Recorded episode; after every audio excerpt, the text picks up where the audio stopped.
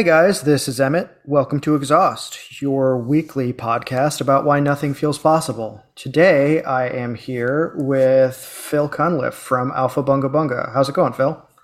I'm good, thanks, Emmett. I'm delighted to be here. Thanks for the invitation. Absolutely. Delighted to have you. So a few weeks ago, I think it was like two or three now, I can't remember, it's been such a blur, a very smooth evac of Kabul was going on, and you wrote a piece about how well it was going. And I thought, gee, I should have Phil on to talk about this because nothing will happen in the two weeks from when I send this invite to when we talk about it. Yeah. Well, your prediction was obviously borne out entirely accurately, so. Yeah, exactly. And so that's the end of the episode, guys. Join us next week. But no, you wrote a really thoughtful piece in Spiked about the contradictions of what played out in Afghanistan between the sort of un- or anti-statist ambitions of neoliberalism and then the nation-building efforts such as they were in Afghanistan, and how we sort of like watched that all unravel in real time. Yeah.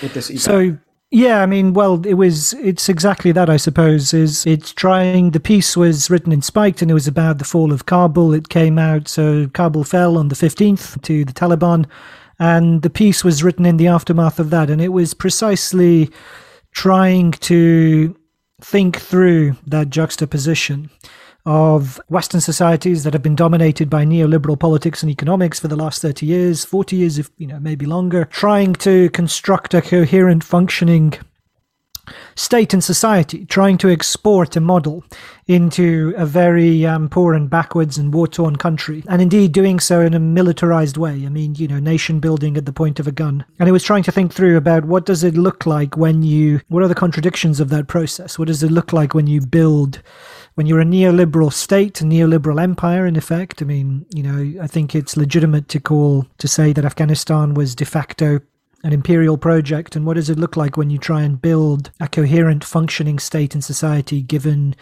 essentially a commitment, a political commitment to being hostile to state power and public authority within your own country? How does that play out? So that was what I was, you know, I mean, in broad brushstrokes, what I was trying to think through in the aftermath of the fall of Kabul. Right. And one of the things that you talked about is, so here's how I have it in my mind, is that in the Cold War, global development becomes a sort of byword for how America decides to run some of its international engagements, right? And David Lilienthal, who was one of the spearheads of the Tennessee Valley Authority, um, and who was the first commissioner of the Atomic Energy Commission, becomes sort of like the czar of global development. But then, after the fall of the Cold War, something else happens and this new narrative of like failed states comes in. And so I'd wonder if you could sort of like walk us through what the nineties ideology is um, and how that shifts once we get into the two thousands. Yeah. So, you know, this is a, this is a compressed version, but the basic story, as far as I understand it, is this, you know, this is my take, is in the aftermath of the It, with the end of the Cold War, it was a vindication, obviously, of Western capitalist states over the command economies of the old Eastern Bloc, the Soviet Bloc, and also the Chinese economy that had already was already going through its reform, opening up process. And so in that period, it was also a vindication of neoliberalism and the way in which that victory, the seal on that victory, was essentially reorganizing the collapsed societies of the Eastern Bloc and also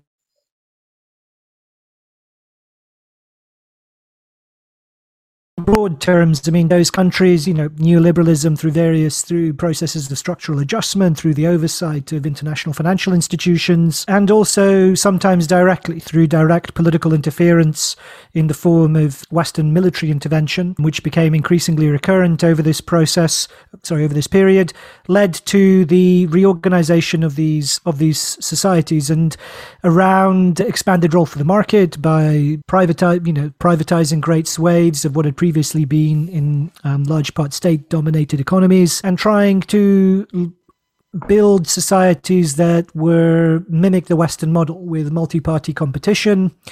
And the process was very, as you might imagine, um, it was very disruptive. So in, say, introducing multi-party elections in the aftermath of a civil war in an African state where you have such intense polarization, and also as well as all the kind of uh, maladies of economic backwardness and so on, is not a recipe for success, as it didn't, you know, didn't turn out to be. The notion that you could kind of bomb countries to bring them human rights, as if you could drop human rights from the air, or as if human rights traveled at the end of a cruise missile, or came with a cluster bomb, you know, that obviously was also also didn't work. And so, and the economic disruption of uh, so-called shock therapy, the dramatic and fast and rapid reorganization around market-based economies, turned out also to be so kind of traumatizing and disruptive that by the end of the nineteen nineties, before the terror attacks of two thousand one, it was understood that Western states had effectively overreached, that the consequences of the shock therapy and the humanitarian intervention and the military kind of, and also the sanctions regimes, was so kind of devastating and disruptive, and that it produced as many problems in its wake as it was, you know, as they were intended to resolve at the start. And so out of that, out of that recoil, came the idea of state building or nation building in kind of more popular parlance. So that if we're going to have functioning societies, if we're going to be able to have functioning market economies that are efficient and effective and that can be kind of plugged into the global economy and that will deliver development um, and economic growth and prosperity to people in these countries, you need a state. You need some kind of centralized authority, some kind of framework, some system of regulation and law and order. You need a police force. You know, it has to obviously have like the appropriate gender and human rights training, but you need strong kind of state structures in order to undergird the kinds of societies we want to build. And so this is where, so nation building was already emerging before the terror attacks of nine eleven and before the U S intervention in Afghanistan later that year. So this is the origin of nation building. It was in response to an earlier political failure that came uh, out of the out of Western triumph in the first decade after the end of the Cold War. Yeah, I mean, it's it's long past the point that we turn to nation building, that we have basically said that dirigist economics aren't real and in fact are actually harmful. And yeah. That was part of what the nineties vision, I guess, the overstepping was um, all about, as you say. And I think, to me, what's dark about that isn't just the impact that it has on these countries, which is catastrophic, as you say, but I think that it created this like feedback loop that allowed the United States to also unravel its own constitution as it was doing this. Like, who really thinks that in the age of large-scale, weird, totally black box social media bureaucracies, that like free speech is the same and as secure as it was before that, right? Or yeah. Things like that. And or you, the surveillance element alone creates a huge infringement there. And it really seems like it's a victory defeats us moment for America in the post-Cold War yeah. world. Yeah, absolutely. And this is the argument of the piece that I wrote for Spiked was, you know, so I mean, a lot of, you know, I mean, understandably, a lot of the focus in the aftermath of uh, the fall of Kabul was based on the intrinsic weaknesses of the Afghan state, you know, uh, kind of various analyses of Afghan society, the fact that it's so vociferous, divided between different ethnic groups, ethnic um, Pashtuns, uh, Uzbeks, Tajiks, and so on. And that this is, you know, that this is the problem. You can't kind of build a modern state in a society that is so strongly segmented around traditional kinship ties. And so, you know, no, obviously, I mean, as a lot of, you know, I mean, I don't wish to deny the fact that those are important elements, but it seemed to me that if you're trying to account for the fall of an empire, you don't look in the province. You mm-hmm. have to kind of locate those problems in the imperial core. And so this is what I tried to do. And so very much taking your point, I mean, that you just said now about the, you know, that it's kind of uh, a defeat for the U S and the way in which the, you know, U S U S society or the U S state has evolved in the era of nation building. I wanted to see what Afghanistan would tell us about that. So I don't claim any particular expertise on the, you know, kind of interethnic relations in Afghanistan. Mm. There are people who know much more about that than I do. But rather I wanted to draw attention to a wider kind of imperial order and what it tells us about the nature of the U S state as well, the fall of the, the, fall of the Afghan state.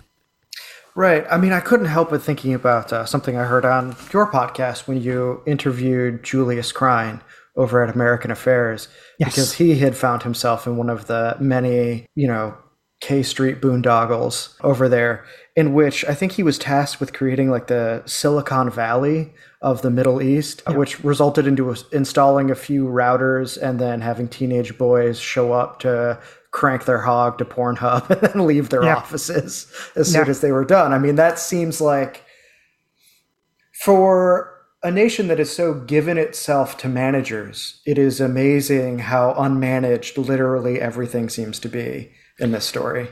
Yeah, and it's even, I mean, uh, there's a detail you omitted from the anecdote that Julius provided for us on the show, which is that the those kids who were coming to to the internet cafe he set up as part of, Af- you know, Kabul, Silicon Valley or whatever, they were the sons of warlords as well. Yes, that's so right. So it was uh, the sons of warlords were coming to a U S-sponsored internet cafe, which was also, I think, actually, it had to be routed through Iran, you know, so America's kind of mortal, other mortal enemy in the region. They were dependent on Iranian internet in order to allow the sons of warlords access to the best of Western contemporary culture. um, so, I mean, the par- there's, you know, the paradoxes just abound. And it's striking, I mean, you mentioning that because it brings to mind two, you know, the, uh, two peers of mine from my graduate days in various institutions. I know two, well, I know two peers. I mean, they weren't close friends. They were acquaintances more than anything, colleague, you know, kind of colleagues-ish, who, who died in Afghanistan. One was killed uh, by a mine and another was killed by a suicide blast in an internet, in an internet cafe, or rather a cafe frequented by Westerners in Kabul.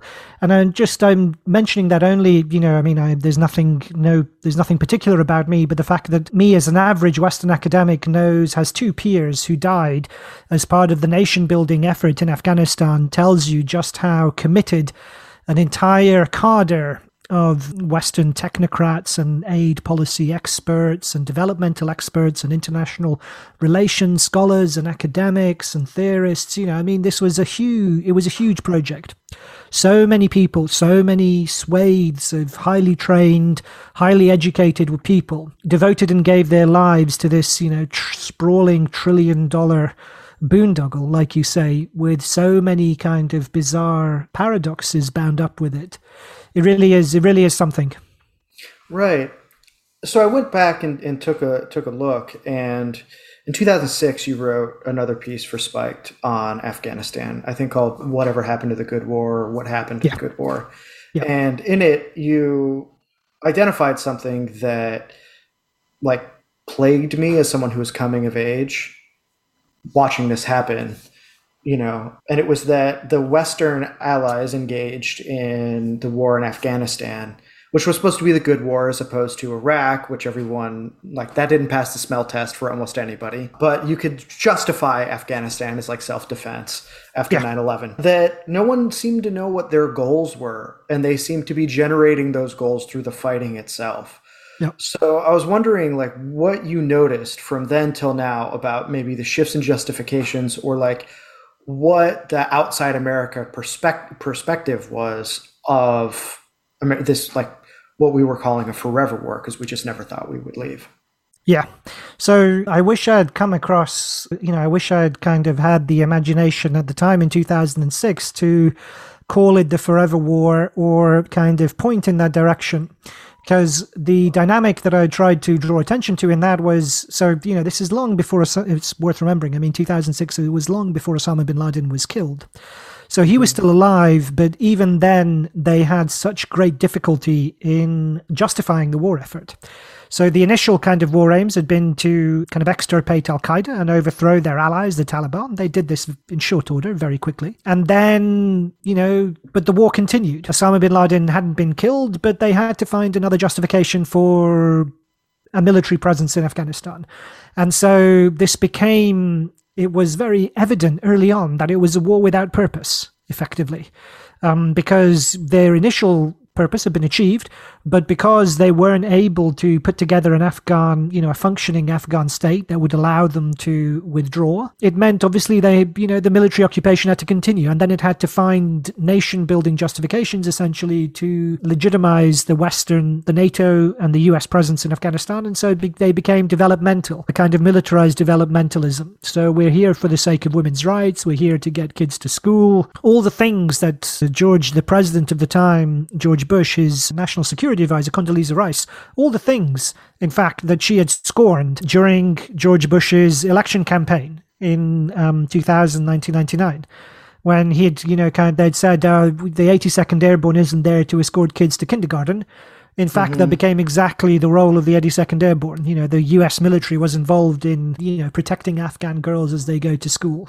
So it was a bizarre turnaround for the Bush administration, and it was the way in which the initial kind of, I suppose, you know, isolationist in quote, in scare quotes, instincts of the Republicans were overwhelmed by the demands of the American kind of imperial war machine, essentially, and that it turned into this endless military operation with no goal. And the other element that I mentioned in that piece, and I think this is also worth kind of thinking about a bit, is the fact that kind of the names they gave for these operations. So the military operations, you know, traditionally they used to kind of have these completely banal and generic names like, I don't know, Blue Spoon and these kinds mm-hmm. of things. You know, if you go back to the Second World War, they all have totally kind of random names to disguise the operational intent, you know. But by the time you get to the War on Terror, they all have these names which are kind of clear attempts to kind of puff up the Western war effort, you know. So famously, the operation which was designed to kind of capture Osama bin Laden was called Anaconda, because they were encircling the mountain complex in which the Al-Qaeda leader was holed up. And they gave, I mean, they had other kind of absurd examples of the names they gave, which were always kind of, you know, kind of the names that kind of a teenager who spent too much time playing computer games and, you know, reading comic books would come up for, for his operations, mm-hmm, you know? Mm-hmm. And so it was, I, I think it was a tell. So the way in which U S military operations were named during the period of the Forever Wars was a tell about the difficulty that they had in providing any kind of intrinsic justification for the overall war effort, and the fact that it had to be kind of dressed up in this facile adolescent language, you know, as if the only way they could get hard, if I may use that language, you know, if I may use that term, is to kind of find these absurd, pretentious teenage names for their war, for the war effort. Yeah, I mean, there seems to be a, a sort of perpetual adolescence to the whole thing, even the exit. On our latest Patreon episode, I talked with another guest about, I think, this lieutenant colonel out in the Marine Corps who went on Facebook to be like, you know, the upper ends of our command, like, really fucked this up, like, you know, they need to come forward. And it becomes clear, like, as you watch this guy get published, get punished, because, of course, he was wearing his uniform while he did it, that he really had like no plan. Yeah. You know, it wasn't like he had gotten a bunch of other people in the officer corps together. Yes. To be like, this is what we're going to do. Is like, he expected it to be like the end of V for Vendetta. Yeah. Or like everybody puts on the Guy Fawkes masks and walks into the street, into parliament. And then yeah. suddenly democracy is here again. Yeah. You know, it might sound like reactionary or conservative to say this, but there's been a sort of death of like responsibility culture in America where it's like everyone's a manager, no one's in charge, you know, everyone kind of covers for each other. I think the best way you characterize that in the piece was your nod to Horkheimer's idea of the racket economy. Yeah.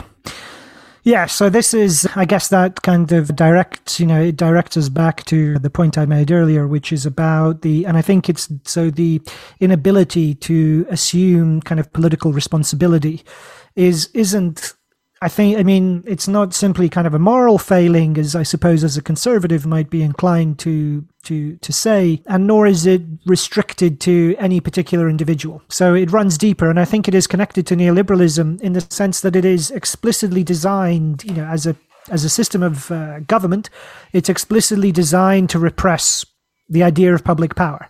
It's intrinsically hostile to the idea of central organized authority. You know, like famously, I mean, you know, Ronald Reagan is kind of the, the way, part of the way in which he kind of popularized some of those ideas was, you know, the, what is it, the nine most dangerous words in the English language, I'm from the government and I'm here to help, mm-hmm. right? And so, and I mean, you know, it's not to, it's not to dismiss, I mean, government, you know, the state is is scary and state bureaucracies are scary, but the, nonetheless, the effect of, the effect of neoliberalism was to repress not only the institutions of government and to contain and limit their scope and remit, but also to disperse the idea of centralized authority itself, mm. that it should be substituted with the spontaneous working of the market. And if you're committed to that idea, and if you organize your public life around it, and if you organize your institutions around it, it obviously becomes very difficult to assert any kind of vision or leadership or capacity or will to shape society or politics in a conscious direction. It becomes so much more difficult to do that. And so, you know, the, I mean, I agree with you entirely about the lack of, you know, the political lack of responsibility, the inability to assume leadership and authority. And those are systemic problems. They're not problems of, you know, a particular kind of leadership cadre. Right, exactly. And that, I mean, that's what was so telling about that moment to me, is that it was a synecdochic for yes. something that I think I felt I've seen everywhere, especially as coronavirus rolled yes, in. Indeed, yeah. Um, where it was, I mean, you just, you guys just had Adam Tuzan for a fantastic duet of interviews to talk about that. And that, you know, this is something that I've sensed through, I mean, I, I've listened to tons of episodes of you talking, basically. And I've read many of your articles. I haven't yet gotten to the book, but I will. And there's a sense, a kinship I have with your thought, is that some sort of idea of sovereignty needs to be rearticulated, because there's no way in which, in this moment, politics as such can be understood as a human endeavor without it. And so much of what we see in Afghanistan, as you say, points to problems in the center, not the periphery. And that seems to be endemic to what's happening here. I mean, I can tell you, living within America, it feels like no one, like everyone's asleep at the wheel yep. in the White House. You know, no one really knows what the plan is for society. And I was wondering if you could talk about the idea of the nation and national sovereignty, because I think some people would find that surprising to hear out of someone who sees himself on the left. Yeah.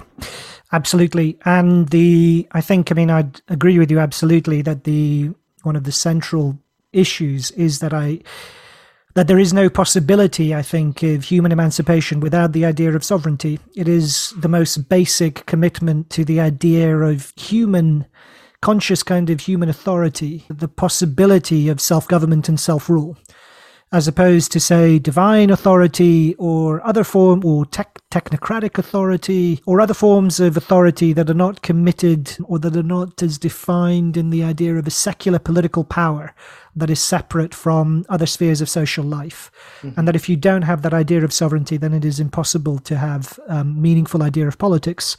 And I think this was, you know, this manifested itself in Afghanistan in a very particular way, because obviously, you know, they, so I mean, I mean, I don't know how many of your listeners will recall this, but I mean, right at the beginning of the American intervention in Afghanistan in two thousand one, you know, there was lots of stuff about, it's about oil pipelines, and there would be these think pieces published with, you know, showing kind of all these, I don't know, these kind of... Halliburton, you know, that was the big thing. Yes, everybody was like, it's all yes. Halliburton. And this, exactly. importantly, the whole Enron thing happens.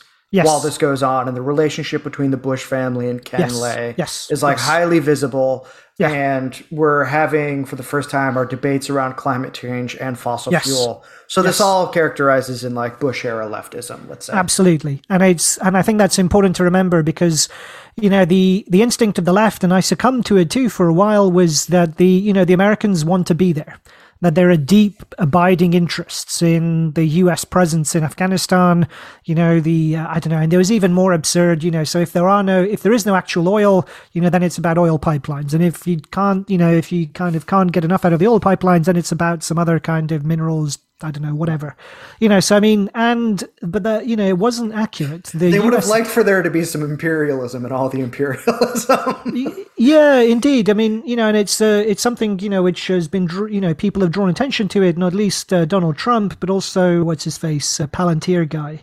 Um, oh, Peter Thiel. Yeah, Peter Thiel, you know, he wrote a piece where he drew attention, you know, like this is kind of, it's this totally bizarre kind of altruism almost, kind of driving these imperial projects where there is the disavowal of any interest. Interest itself is seen as illegitimate. But the point being that they, you know, so they were trying to leave Afghanistan, but they couldn't leave until they set up kind of institutions that would function on their own, that wouldn't require life support or military, you know, the kind of, that they wouldn't be just dependent on the U S military. However, right, it's very hard to build those institutions if you're, if you understand, if you understand yourself as incapable, which is to say the Afghans, if you, if they understand themselves as incapable of asserting their claims as an independent nation, except by reference to Western humanitarianism. Mm-hmm. So, you know, the justification for the U S war effort was to defend the human rights of Afghans against the rapacious fundamentalist Taliban, to defend the rights of Afghan women, to defend the rights of Afghan girls, to defend the human rights rights of, Af- of ordinary Afghanis against these, the kind of the fanatics. And it's very difficult to build an independent state out of human rights victims, right? By definition, because mm-hmm. they are victims, they are passive, they're incapable, they're dependent, they're weak. You know, mm-hmm. that's the, that's the nature of victimhood. And so this was the contradiction they were caught in, that it was impossible to build, you know, the independent state that they wanted to build so that they could leave Afghanistan, was impossible to build on the terms in which they were engaged, which is that it's, you know, you can't have a sovereign state if you're committed to a neoliberal idea of uh, social organization, and if the justification for your, you know, for uh, building and in, for building an Afghan state is to protect human rights victims, and if the justification for your presence there is protection of human rights victims, because that's a justification for forever war. And so it's, in, you know, they were caught in this bind, and this is why, you know, it, you know, it ultimately all crumbled. So the, that is, I think, I mean, that is how sovereignty ties in to the question of Afghanistan. They wanted to build an independent state, but they have no, there is no commitment to the idea of sovereignty. I think, I don't think any country has a meaningful commitment to the idea of sovereign independent statehood in the world today. And so in that world, it is impossible to build institutions of functioning independent government. It's impossible for Afghans to assert to assert the rights of self-government in that world if their entire society and state has been reorganized around the concepts of dependence, vulnerability, and human rights. And out of that bind, you know, the only people who win in that situation is uh, is indeed the the religious fanatics.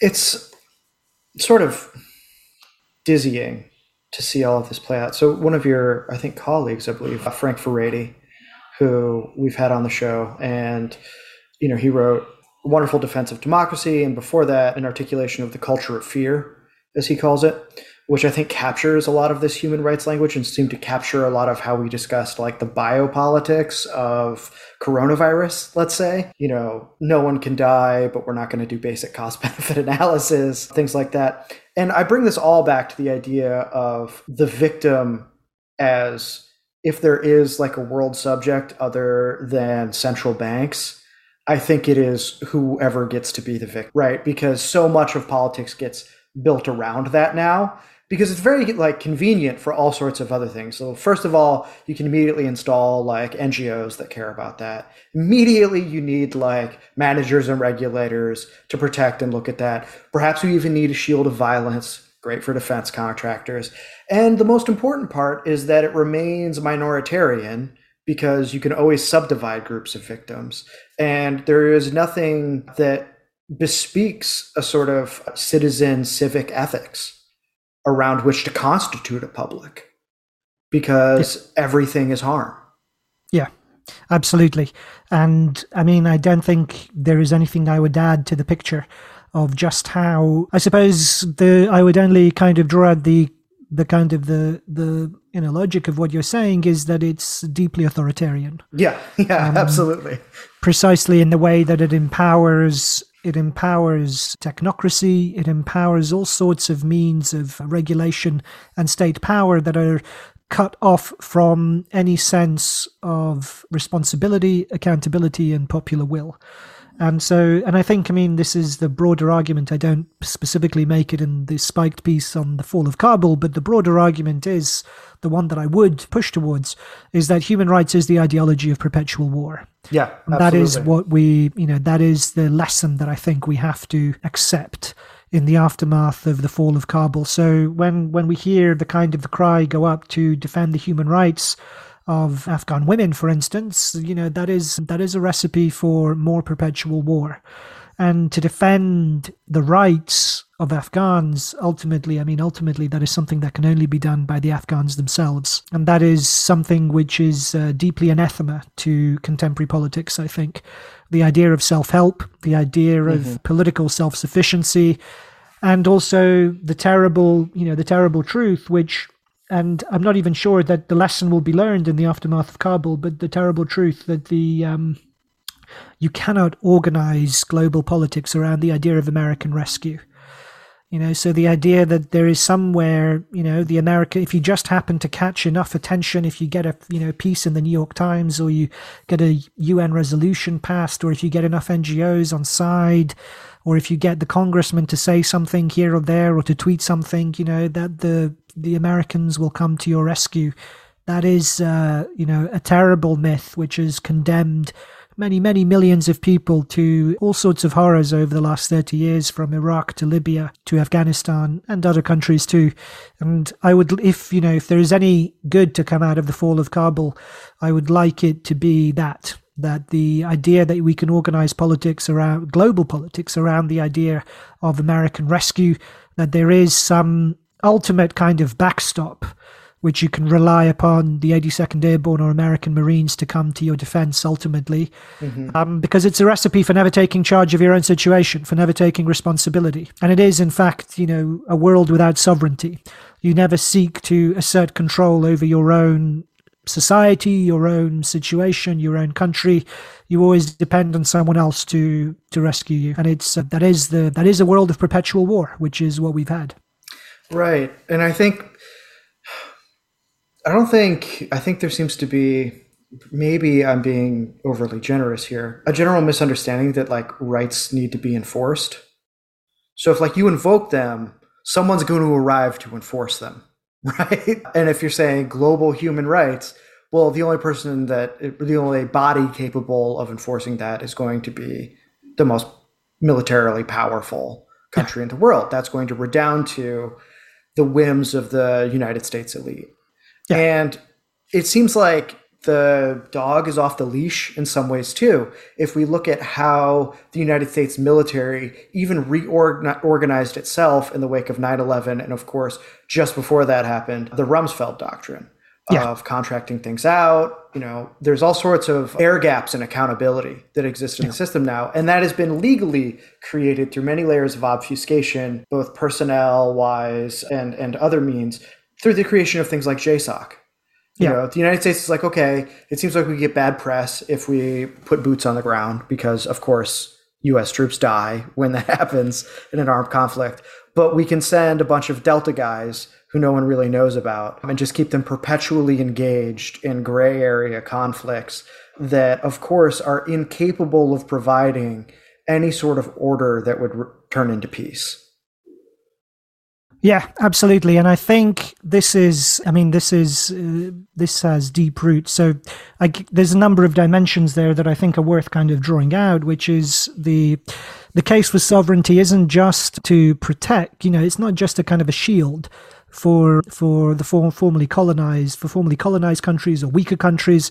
And it's not just a, the possibility of self-government in the developing world. It's also a precondition for responsible government in the West itself, and obviously in the U S, because the point of, you know, an imperial war machine on the scale that the U S has is that it is ultimately impossible to contain that and to limit it and to bend it to public purpose within the U S itself. Mm-hmm. It becomes, it provides, it ends up by providing its own kind of justification for, for war and conflict.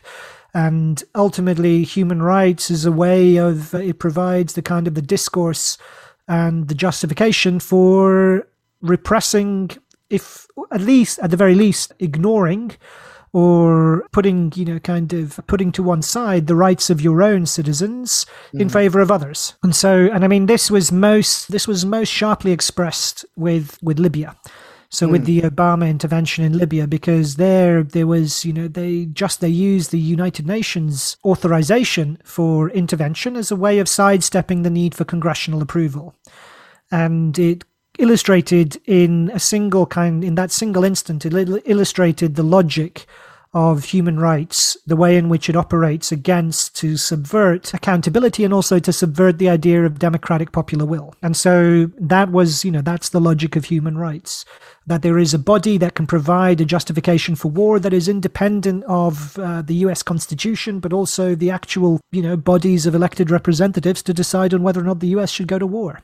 And that has been the story, effectively, of the forever war and the way in which human rights is, can be invoked to justify war, which is independent of of any national self-interest, right? Because if you have, you know, if there is a national self-interest, you have to justify it to your citizens. Why are we doing these things, right? Mm-hmm. But if it's a war which is altruistic, it's a war on behalf of others who, by their definition, you know, by definition, are weak and powerless and dependent. And they'll never be able to hold you to account because they're so weak and powerless. Afghan women, for instance, you can go to war forever. Right? Mm-hmm. You can always find another victim. You can always find another kind of uh, beleaguered minority, another um, ethnic group in dire straits, another marginal group, and they will never be able to hold you to account the way your citizens can. And you can always go to war on their behalf without needing to check with your own citizens as to what justifies this this tremendously, you know, this tremendous kind of exercise in blood and treasure and destruction. Mm-hmm. And the I other. Want- Oh, go yeah. ahead, please, please. Well, it was just quickly to add to the point you were making about special forces and technology. One thing which is very evident and striking in the Forever War and Afghanistan in particular is the fact that there is there is no bargain implicit in the war effort. And the fact that they rely so heavily on these, you know, t- on drones, on technology, on these tiny elite special units, you know, that the U S forces were stretched so, so thin that they were famously deploying uh, reservists and deploy- redeploying units past, you know, what was considered... Yeah, the stop-loss uh, program, yeah. Yeah, exactly. All of that indicated the unwillingness of the U S elite to to offer, you know, their unwillingness to kind of embed the war effort in any kind of meaningful social contract, that there would be no dividend or political benefits, that U S society was not expected to pay a cost effectively. And because they were unwilling to offer anything, you know, there's a basic unwillingness to offer anything to this, to their own citizens, a basic unwillingness, the idea that there should be political improvement, that the citizenry could hold them to account. You, we went to war, you promised us this, why don't we have it? There was none of that, right? Mm-hmm. It was simply something to be kind of, you know, the closest it came was when George Bush told everyone after nine eleven to go out shopping. Yeah. You know, so the reinforced the consumer experience, the idea that it was going to be some kind of deeper public commitment, that there would be a bargain or a trade-off for the cost that society paid for it, that was never on the cards. And I think that's an important element of the whole character of the Forever War, is how far it was intended to disable the possibility of any kind of improved political improvement as well. And that's a telling aspect, I think, of the whole enterprise. Right. There seems to be a big decoupling from the American tradition of republicanism in yeah, how this all played out. I have maybe more of an abstract, perhaps sort of cultural question to ask you that has been on my mind reflecting on the last twenty years of living in America as this war has gone on. And I wanted to open by reading a brief paragraph from an essay that Joan Didion wrote on America after nine eleven. And this is the closing paragraph. She says, in the early nineteen eighties, I happened to attend at a conservative political action conference in Washington, a session called Rolling Back the Soviet Empire. One of the speakers that day was a kind of adventurer slash ideologue named Jack Wheeler, who was very much of the moment because he had always just come back from spending time with our freedom fighters in Afghanistan, also known as the Mujahideen. I recall that he received a standing ovation after urging that copies of the Quran be smuggled into the Soviet Union to quote-unquote stimulate an Islamic revival and the subsequent death of a thousand cuts. We all saw that idea come home. It's a great quote. I never, I've never read the essay, so I will have to, I will have to go and do that. You can um, find it on the N Y R B thing as, I think it's called, like something like Fixed Opinions, Afghanistan and the Hinge of History, or nine eleven and the Hinge of History, or something like that. And it got published in its own little standalone essay that's now out of print called Fixed Ideas. But I brought that up because one of the things that she tackles in that piece, and as I consider you to be something of a historian, or at least have some historical training, there seems to be a total contraction of historical memory. I, again, I'm provincial. I've never left the United States, so maybe it's not like this elsewhere. But it seems like that is so true to my understanding of, first of all, our involvement, our launch into Afghanistan and our involvement there, is that there seemed to be like an almost annual or semi-annual reset button on our conceptions of what was happening, that we'd ever been involved there, that there were any consequences at all to anything the United States might do abroad. It was, I guess, the distinction between reality, as Karl Rove might understand it, as this thing that the United States could alter at its will because it was so powerful, and history, which has some kind of, however abstruse, cause and effect in terms of what you do. And that's been, I think, very absent from any understanding of current politics. And I was wondering if you had any insights into that. Yeah, the so I mean I'd say I suppose the that story of the the U S jihadi nexus, which stretches back to the, you know, I mean, you could even stretch it back as far as, say, F D R's meeting with the Ibn Saud, the Saudi king who established the Kingdom of Saudi Arabia in the nineteen forties. And so the kind of the way in which the Americans, as they rose to global prominence, cultivated Muslim fundamentalism, and then with the Mujahideen, cultivated in particular a particular kind of especially, you know, pointed reactionary Islamism. You know, that story, I think, is still to be told, and it wasn't restricted to Afghanistan. I mean, in, this was very much a part of the, it was very much a part of the nineteen nineties. Part of the victory over the Cold War was the globalization of jihadism. So the C I A famously channeled uh, Mujahideen for, you know, people they knew, their own agents, in fact, you know, they channeled them to support the U S, uh, the U S kind of uh, sponsored Bosnian Muslims, and later in Kosovo. So, you know, they were in the Balkans, and even more recently, obviously, the U S has heavily supported jihadi and jihadi-affiliated militias to overthrow the Syrian government as part of the Syrian civil war, even while it's fighting, you know, people, you know, I mean, this, it's on the one hand, it's supporting people who have celebrated the Taliban takeover. So in Syria, you know, the groups support, the, the U S supports, are celebrating the Taliban takeover at the same time as the U S is fighting the Taliban and bombing them, you know, and retreating from Afghanistan and so on.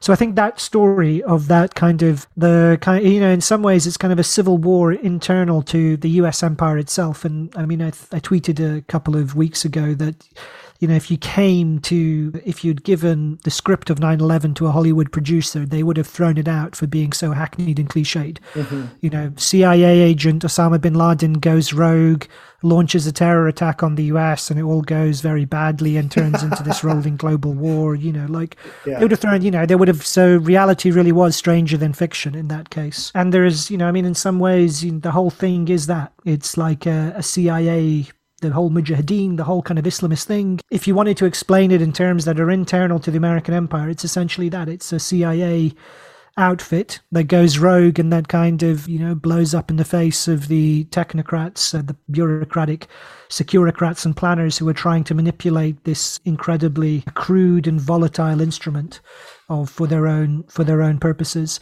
As to your point about historical amnesia, it's something which is continues to puzzle me to a degree, and I don't have, I don't have a, I don't have a straightforward answer to it. I think, I mean, it's partly connected to, I think, the failure to properly identify what our problems are and to respond to them in effective ways. So, you know, like, what is it that was, I mean, what is it that is, what was at stake in Afghanistan? And what is the problem of being in Afghanistan? You know, what is, by which I mean, for instance, is the problem, you know, that they were, is the problem with the U S presence in Afghanistan that they were killing too many civilians? Was the problem that they didn't know why they were there? Was the problem that they didn't kind of, they didn't commit enough? That if they'd poured in more resources and more troops, they would have won. I think it's this inability to identify problems effectively that means that we're constantly kind of uh, stumbling around from uh, crisis to crisis without any sense of what the of what the continuity is in terms of the actual historical process, like you say, of cause and effect. And a lot of the, you know, some of this is ideological. So you know, the idea that you can, so, you know, the idea that you can kind of bomb countries to bring them human rights, any any twelve-year-old child could tell you there's some basic kind of problems of cause and effect there, like you say. Mm-hmm. But, you know, if you think in human rights terms, it makes perfect sense, you know? Mm-hmm. So if you have, if you look at it from the human rights framework, the idea, the situation is so extreme that military force is justified and that rights can be delivered by external authorities, handed to you on a platter effectively, it begins to make sense. So I can't give you, I'm afraid I can't give you a more precise answer than that, but I suspect the problem lies in the way in which we ideologically obfuscate the issues before us. Mm-hmm.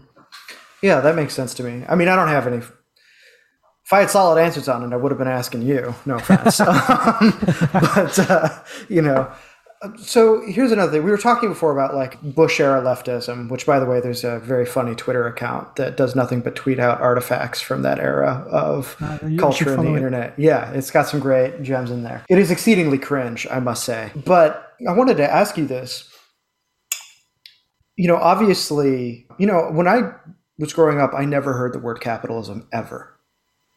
Until like two thousand eight. Right.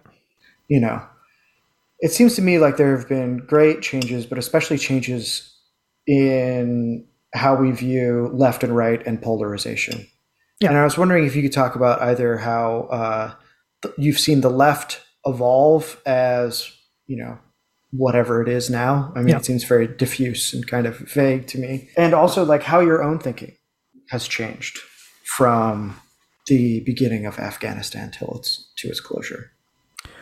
Yeah, it's a really good question. I suppose I'd answer it in two ways. So I can speak to the changing kind of character of left and right in the context of my own country, Britain, and the politics of the last few years, because I think it gives very sharp insights that perhaps might not be evident elsewhere. Mm-hmm. Given Britain's recent, the politics surrounding Britain's secession from the European Union, which was only achieved in early twenty twenty, despite the vote having the vote to leave having happened in two thousand sixteen. As for Afghanistan, I mean, I've been a critic of human rights and humanitarian intervention for a very long time, because and that's, you know, not based on any special on any special kind of intellectual insight, but more with my person a personal background being half Serbian. Made me uh, suspicious of humanitarian justifications of military force for obvious reasons. And it was trying to articulate a critique that wouldn't be trapped in wouldn't be trapped in the language of Serbian nationalism. So this was what led me to the academic career of engage, you know, an inter, I mean, international relations specialist. And this is what led me into the terrain of critiquing humanitarian intervention, because I knew that there was something wrong. And I knew that it had to be articulated in terms that weren't specific to a particular country, and that the problems ran deeper, and that you couldn't criticize it purely from the vantage point of your own kind of national background. So insofar as my thinking has changed, I suppose I would say that it is more, if anything, more committed to the hard politics of, of sovereignty and the fact that it comes with particular costs. At the same time, I think, and this is, and I think this is a contradiction that is not e- easily resolved. But at the same time, I, I mean, my view of sovereignty, the need for sovereignty in the world was what I would classify as third worldist originally, which is to say I understood it as something which was important to defend kind of weak and vulnerable countries of what was known as the third world, the non-aligned countries of the Cold War era, formerly colonized countries, that sovereignty was important to defend them. And increasingly, my thinking has become that sovereignty is most important for, in fact, the, the leading, wealthiest and most politically advanced states, which is Western states.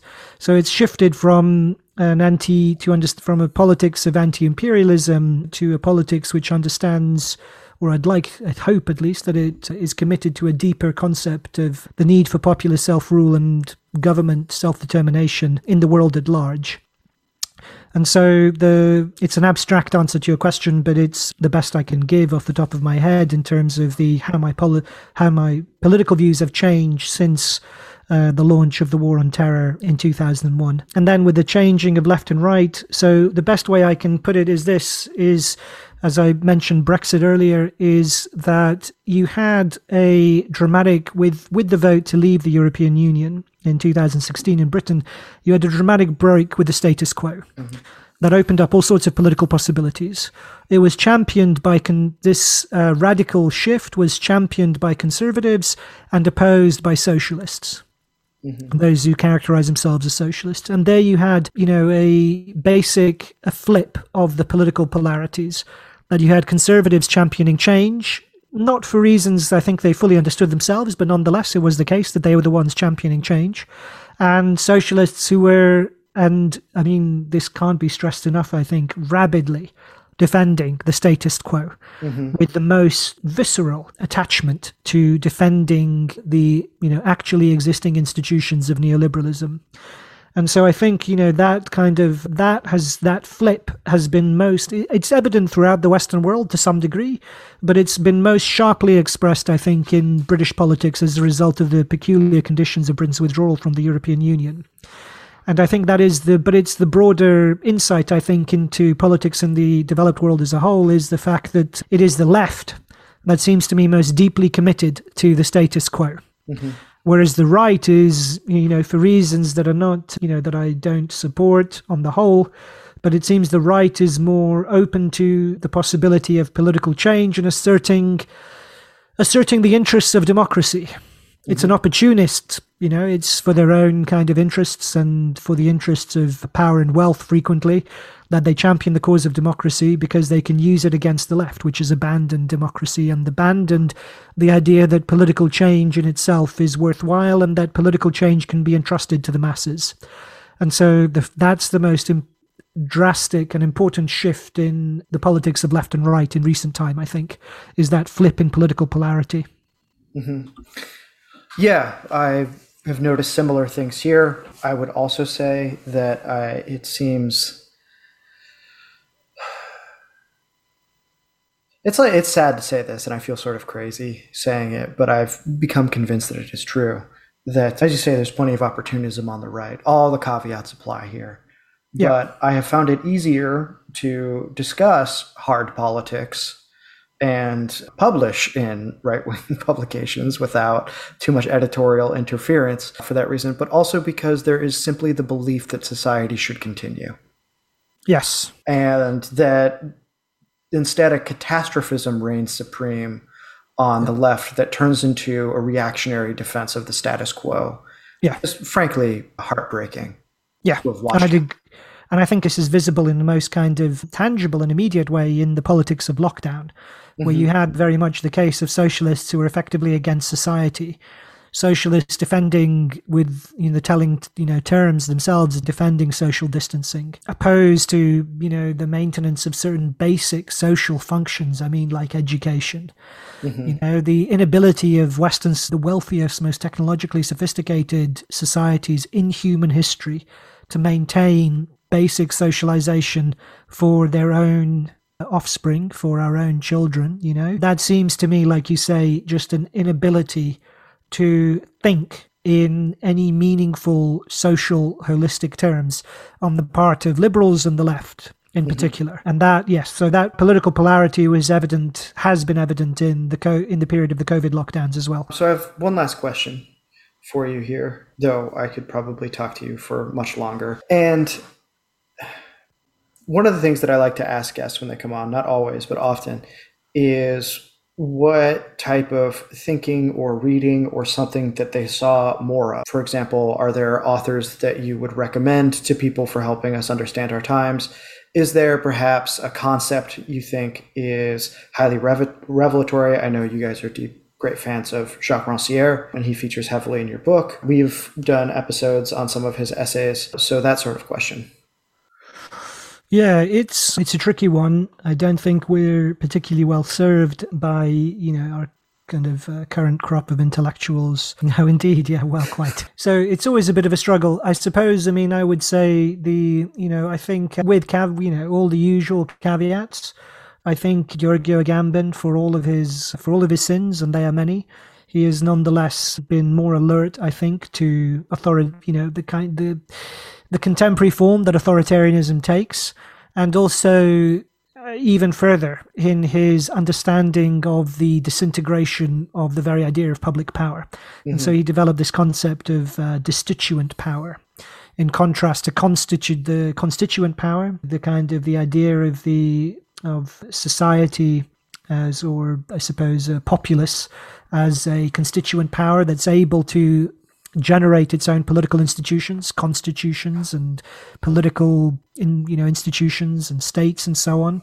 That old, that idea, which has been the underpinning of, of modern social and political life, that we create our own societies, you know, the idea of the social contract, that we're all bound by these reciprocal rights and responsibilities which we freely enter into.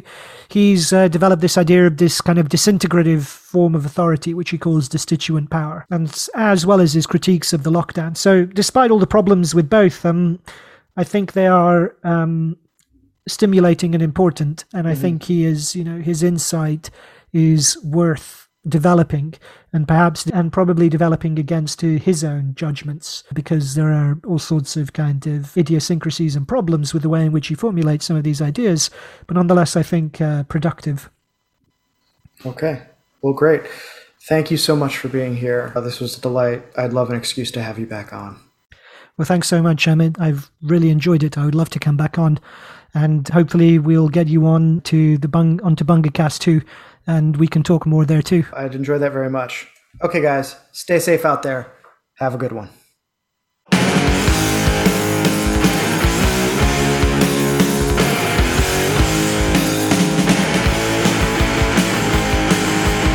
it, baby, take it, baby, take it all. Take it, baby, take it, baby, take it all. Take it, baby, take it, baby, take it all. Take it, baby, take it, baby, take it all. Wrecking bullets, holding when it's ready to go. Wrecking bullets, holding when it's ready to grow. Wrecking bullets, holding when it's ready to grow. Wrecking bullets, holding when it's ready to go. Wrecking bullets, holding when it's ready to grow. Wrecking bullets, holding when it's ready to go. Wrecking bullets, holding when it's ready to go. Wrecking bullets, holding when it's ready to grow.